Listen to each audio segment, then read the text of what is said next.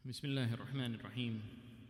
الحمد لله رب العالمين وصلى الله وسلم وبارك على نبينا محمد وعلى آله وصحبه أجمعين. رب اشرح لي صدري ويسر لي أمري واحلل عقدة من لساني يفقه قولي. اللهم علمنا ما ينفعنا وانفعنا بما علمتنا وزدنا علما. In the last few lessons, we spoke about the Muslims' preparation for the Battle of Qadisiyah, which was the major battle between the Muslims and the Persians during the rule of Umar ibn al-Khattab radiallahu anhu. So the last few lessons we spoke about all of the preparations that were made for that battle. And today, inshallah, we will talk about the actual battle. Now, this battle it took place in the month of Muharram in the year 14 of the Hijrah.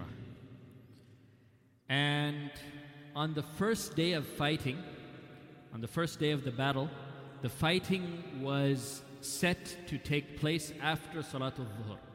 So both sides had made all of their preparations, and now the time to fight had come. So the fighting was scheduled to start after Salatul Dhuhr.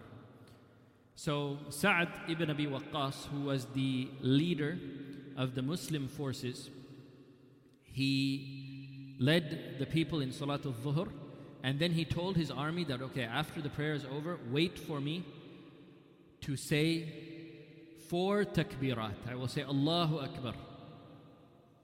And I will say it four times. The first time I say Allahu Akbar, repeat it after me. So I say Allahu Akbar, and the whole army, you should also say Allahu Akbar. The first time I say Allahu Akbar, you repeat it after me and take that as a signal to prepare yourselves, get ready for the fight. So the first takbir you repeat after me and get ready to fight. Then I will say another takbir. I will say Allahu Akbar again. And all of you repeat Allahu Akbar loudly. And this is your signal to prepare your weapons and put on your armor. So that is the second takbir. Then he said, I will say Allahu Akbar a third time, the third takbir, and you repeat after me. Everyone say Allahu Akbar and take your positions. Take your positions. Get ready to attack. And then I will say the fourth takbir. I will say Allahu Akbar, and you repeat after me Allahu Akbar, and that is your signal to go and start the fight, to start the battle. So these were the instructions that Sa'ad ibn Abi Waqqas radiallahu gave to his army. So the actual fight was to begin after the fourth takbir. But those three previous takbirs, the Persian army was hearing it as well. Sa'ad was saying Allahu Akbar and the whole Muslim army, Allahu Akbar, and the Persians they're hearing it and they're saying, What is this? What are they doing? And it actually kind of rattled them, it startled them. They became a little scared. But the Muslims, with each takbir, Alhamdulillah, they became stronger and their morale increased with each takbir. So it was something that was good for the Muslims and it was actually something that was scary for the Persian kuffar. All right, so after the fourth takbir, Sa'd ibn Abi Waqqas, he says, Allahu Akbar, and the whole army, they say, Allahu Akbar, and they charge forward, and the battle actually begins. And the first ones to go forward were the horsemen, with the foot soldiers behind them. So the horsemen, they went forward first, and of course, the fighting was very intense. And there are huge numbers of people on this battlefield. And the Muslims were greatly outnumbered. The Persian army had about 240,000 soldiers. Can you imagine that? 240,000 soldiers on the battlefield. And the Muslims, they had only about 40,000 or less than 40,000. So the Muslims were greatly outnumbered, but as we have mentioned many times before, and we have seen in the seerah, and we have seen uh, many examples that it's not about numbers. As long as the Muslims, they have their iman and they keep their duties towards Allah subhanahu wa ta'ala and they do what is right and stay away from what is prohibited, even if their numbers are less, they will be successful. So the numbers didn't bother them. But they were greatly outnumbered. The kuffar, the Persians, they had about 240,000, while the Muslims had about 40,000 or maybe less. Also, in addition to being outnumbered, the Muslims on the first day of this battle, they were caught off guard with something else as well. There was another surprise waiting for them. The Persians had a special war strategy that they used against the Muslims that the Muslims never expected. And what was that? The Persians had in their war arsenal, they had elephants. Huge war elephants. These are elephants that are trained to fight. So, elephants, they're huge in size, and these elephants are also trained for battle. Now, these elephants, they had these baskets on their backs. They were equipped with baskets on their backs. And these baskets were secured in place. The basket wouldn't fall off the elephant because they were secured by a belt. And this belt tied the basket on the top and it went under the elephant and it was tied up there.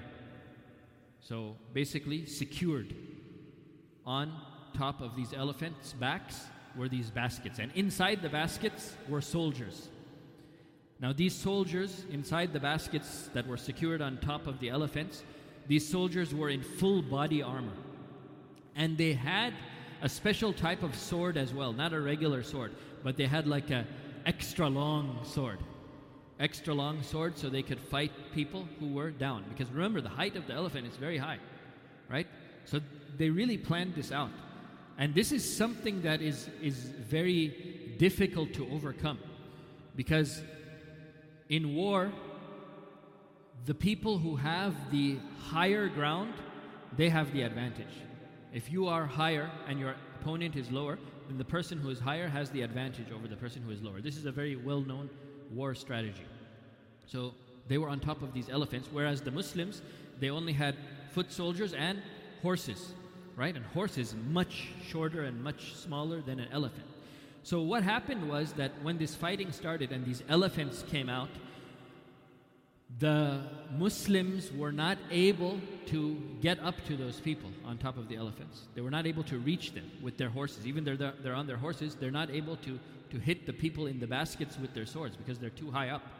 But as for the people on the elephants, they had extra long swords, so they were able to f- fight downwards to the people who were on the ground and the people who were on the horses. So this put the Muslims at somewhat of a disadvantage, right? And the elephants themselves, you might think, okay, they should just go for the elephants, they should kill the elephants. First of all, it's not easy to kill an elephant. And secondly, these elephants were also protected with armor.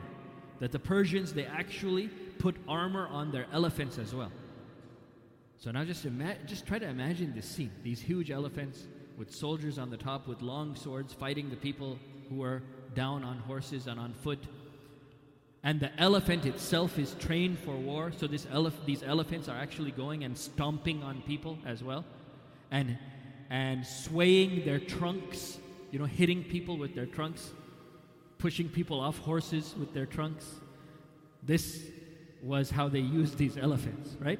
So, this is something that actually caught the Muslims greatly off guard. They had, they had no idea that this was in store for them. They weren't expecting this at all. And this is something new that they hadn't, they hadn't really experienced before. How do you fight against these elephants, right? So it was a big problem for the Muslims in the beginning of the battle.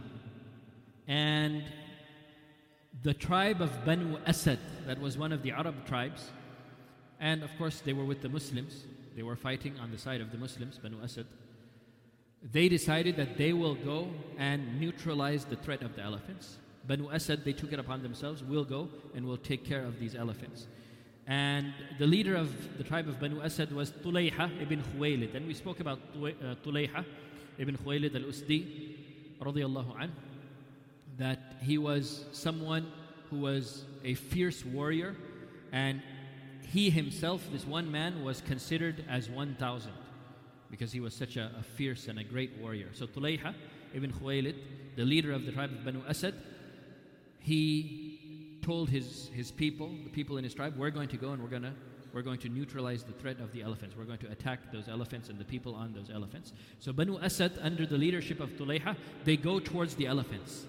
And they're trying to, to stop the elephants and the people on the elephants. Now Rustum, Rustum, who is the general, who's the commander of the Persian forces, he sees exactly what's going on.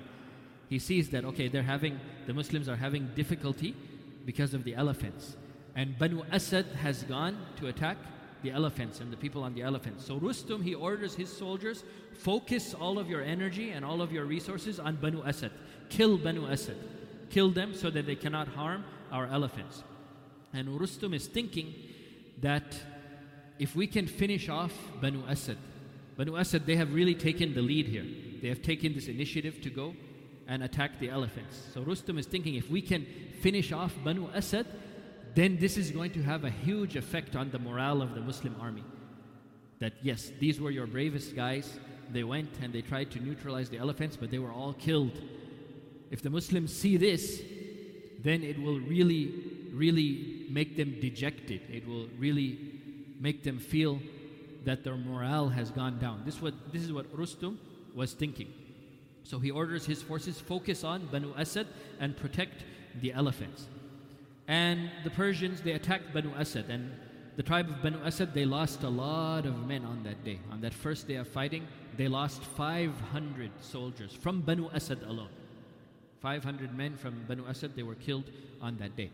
So Sa'ad ibn Abi Waqqas, the leader of the Muslim forces, he sees what's going on as well, and he realizes that this situation is very dangerous, that these elephants need to be contained. We need to take care of this threat of the elephants. Something needs to be done about them. So he calls for Asim ibn Amr at-Tamimi. Asim ibn Amr at-Tamimi was someone who was known for good formulation of war strategy. He was a person who knew how to plan in times of war and in times of battle. So Sa'ad ibn Abi Waqqas asked for his help. He asked Asim ibn Amr at-Tamimi, come and you need to devise a plan, you need to devise a strategy to neutralize the threat of these elephants. These elephants are giving us big problems. So Asim ibn Amr al-Tamimi, he accepted this responsibility and he accepted this mission. And for this mission, he formed three regiments of soldiers. One regiment of snipers.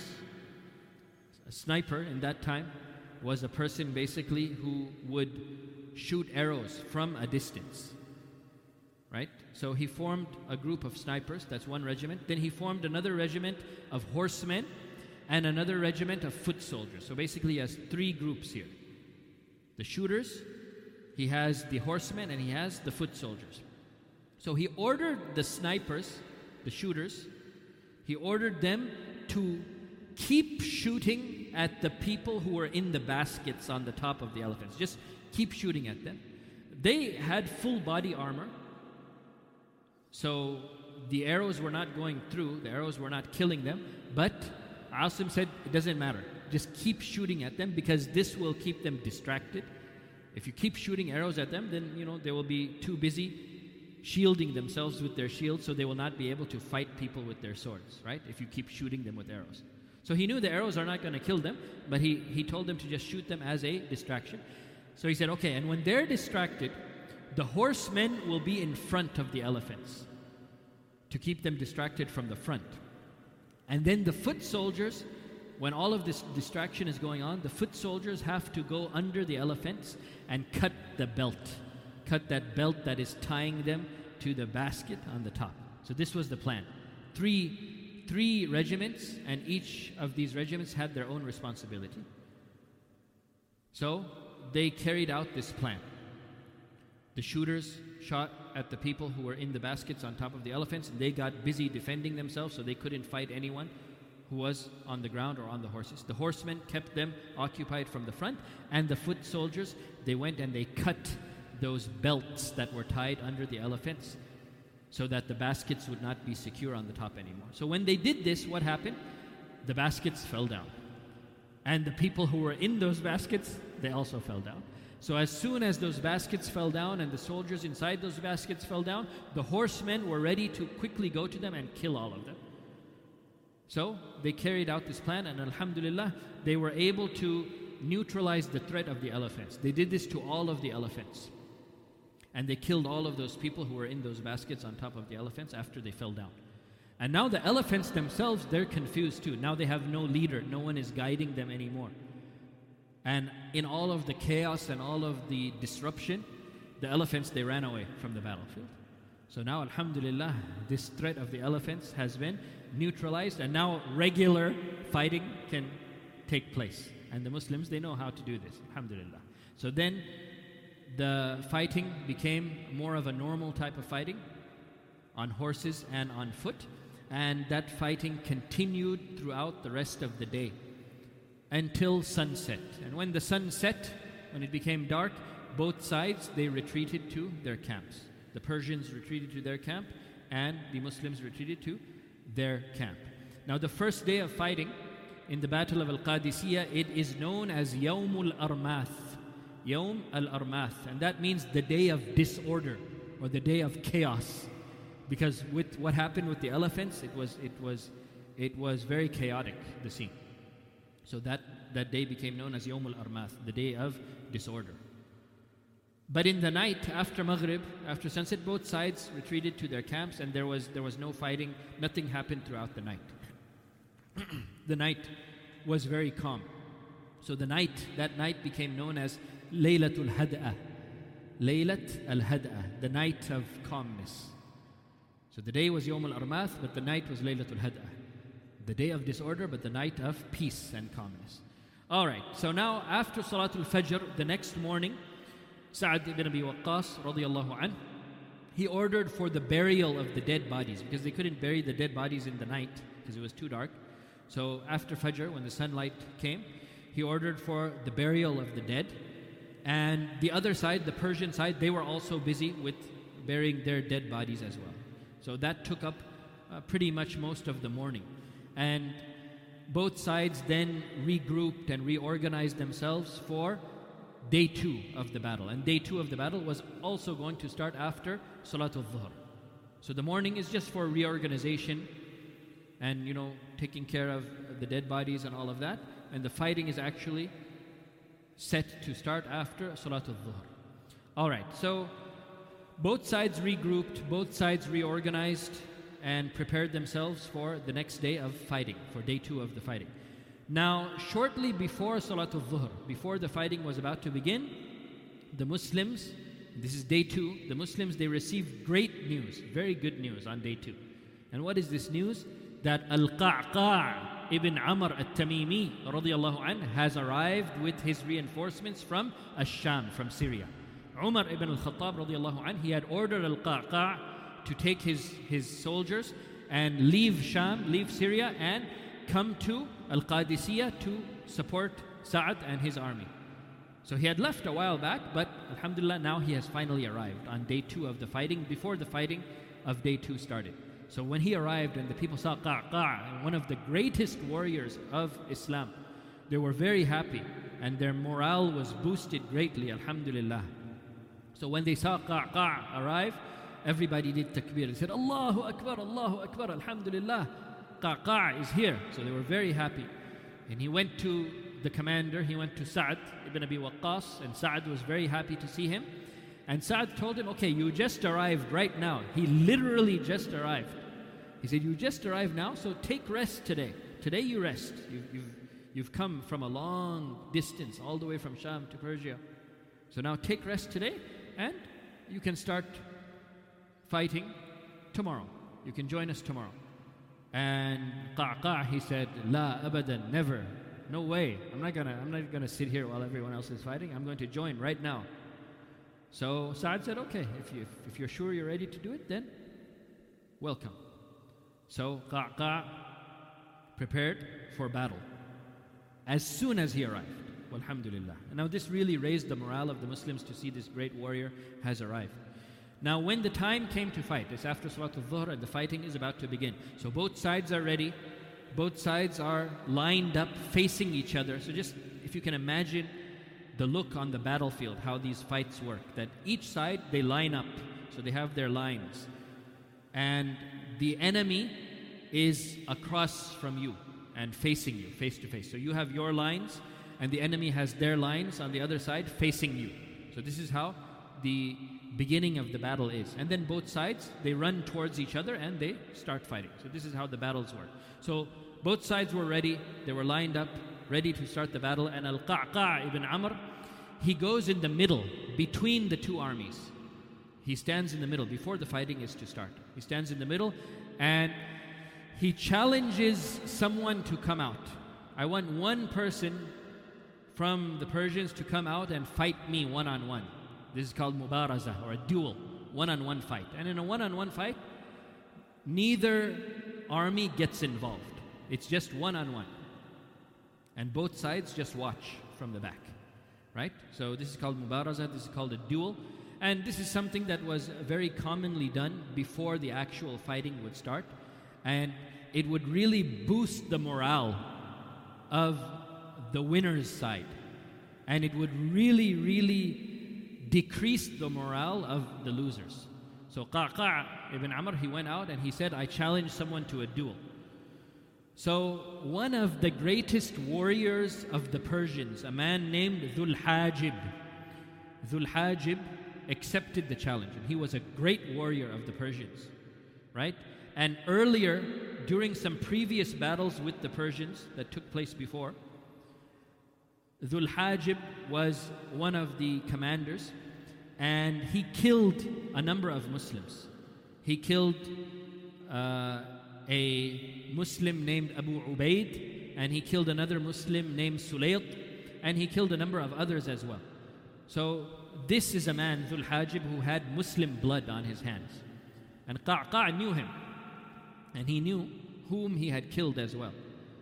So when Dhul Hajib comes out to accept the challenge of Qa'qa', Qa'qa' sees, oh, this is Dhul Hajib. You're the one who killed Abu Ubaid. You're the one who killed Sulayt. You're the one who killed my brothers.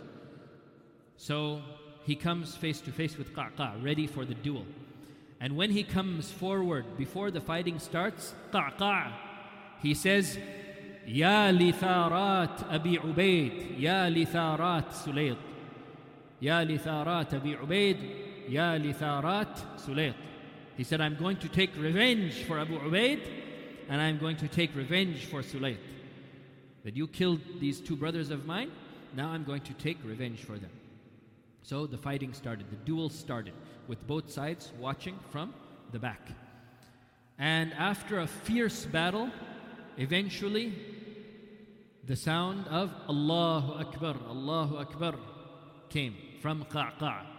So Alhamdulillah, Qa'qa' he defeated Dhul Hajib and he made takbir. He said Allahu Akbar and the Muslims they said Allahu Akbar as well. Alhamdulillah. One of the greatest warriors of the Persians was killed. So this is something that greatly boosted the morale of the Muslims again, Alhamdulillah. And it's something that caused great depression for the Persians. The Persians were very saddened by this. They lost one of their best warriors. All right, after this mubaraza, after this duel, the actual fighting began. And the second day of fighting is known as Yawm al Aghwath. Yawm al Aghwath, meaning the day of salvation. This is the day of salvation. The previous day was Yawm al Armath, the day of disorder. This day was Yawm al Aghwath, the day of salvation. And why is it called the day of salvation? Because many good things happen for the Muslims on this day. Qa'qa' arrived with support, alhamdulillah. Also, there were no elephants today, right? The previous day there were elephants, today, no elephants to be found on the battlefield, alhamdulillah. And also, there was this victory in the duel between Qa'qa' and Dhul Hajib. So, things are looking very good for the Muslims. So, this day became known as Yomul Aghwath, the day of salvation. Also, on this second day of fighting, Qa'qa' came up with a brilliant plan. He came up with a good plan. They told him what happened the previous day. They told Qa'qa', you know, yesterday before you arrived, these Persians, they came with these elephants. And they told him the whole story about the elephants. So Qa'qa' is thinking about this. He was like, okay, look, if that caused you guys so much trouble, we can use a similar strategy against them. We can use their own technique against them. But how are they going to do this? Because they, the Muslims don't have any elephants. So how are they going to do this? They don't have elephants, but they have camels, right? So Qa'qa' came up with an idea. This is what we're going to do. We are going to take our camels and we're going to put these, these rods, these large, long sticks on the camels, right? So, like, put two long sticks in the front of the camel that's holding up the two long sticks, and two long sticks in the back of the camel. So, the camel is holding these sticks up. And then we will put a, a big cloth on top of this. Right? So you can't see that it's a camel. It just looks like some huge creature. Camel is already very tall. So imagine if you put these huge sticks on it and put a cloth on that, it'll look like it's double the height that it really is. A camel is already very tall. But now these camels look twice the size. And you can't tell ca- that this is a camel because it's covered with cloth. Now, under that cloth sitting on the camel, there would be some soldiers. And of course, the cloth would have some slits inside it so they could see what's going on. So, this is what, what Qa'qa' decided to do. Let's do this. And then we'll take these camels onto the field, and the Persians will, will, will be shocked. They will not know what, what is this. Right? So, that's what they decided to do. They got their camels, and they, they basically disguised the camels. This is like a costume on the camel. So, it doesn't look like a camel anymore. It just looks like, literally looks like a monster like some type of a beast, right? So that's what they did. And they took those camels out onto the battlefield. So now the Persians, they're shocked like, what are these creatures that the Muslims have come with? What is this? I've never seen anything like this in our lives. And the horses of the Persians got scared. The horses of the Persians, seeing these, these monsters, they got scared. They never seen anything like this before. And the horses, they ran away. The horses ran away. So, Alhamdulillah, this gave a great advantage to the Muslims. And the fighting continued. And on the second day, the fighting continued until sunset. And even after sunset, the fighting didn't stop. It continued into the night. They were fighting in the dark. They were fighting in the night until about midnight. Until about midnight. And then on midnight, at midnight, both sides, they retreated. So that night, that night was known as Laylatul Sawad. The previous night was known as Laylatul Had'a, the calm night, because there was no fighting. But this night was known as Laylatul Sawad, the black night, because fighting, it went on in the darkness. Right? So that was the end of the second day of fighting. And on that day, about 2,000 Muslims died in the second day of fighting. It just shows like how huge the numbers were on this battlefield. 2,000 Muslims died, but on the Persian side, the casualties were much greater. 10,000 Persians died in one day. This is just the second day. 2,000 Muslims and 10,000 Persians died on the second day. And then after that, they prepared themselves for the third day. And inshallah, next week we'll talk about the third day of fighting in the Battle of Qadisiyah bi'ithnillah. والله أعلم وصلى الله وسلم وبارك على نبينا محمد وعلى آله وصحبه أجمعين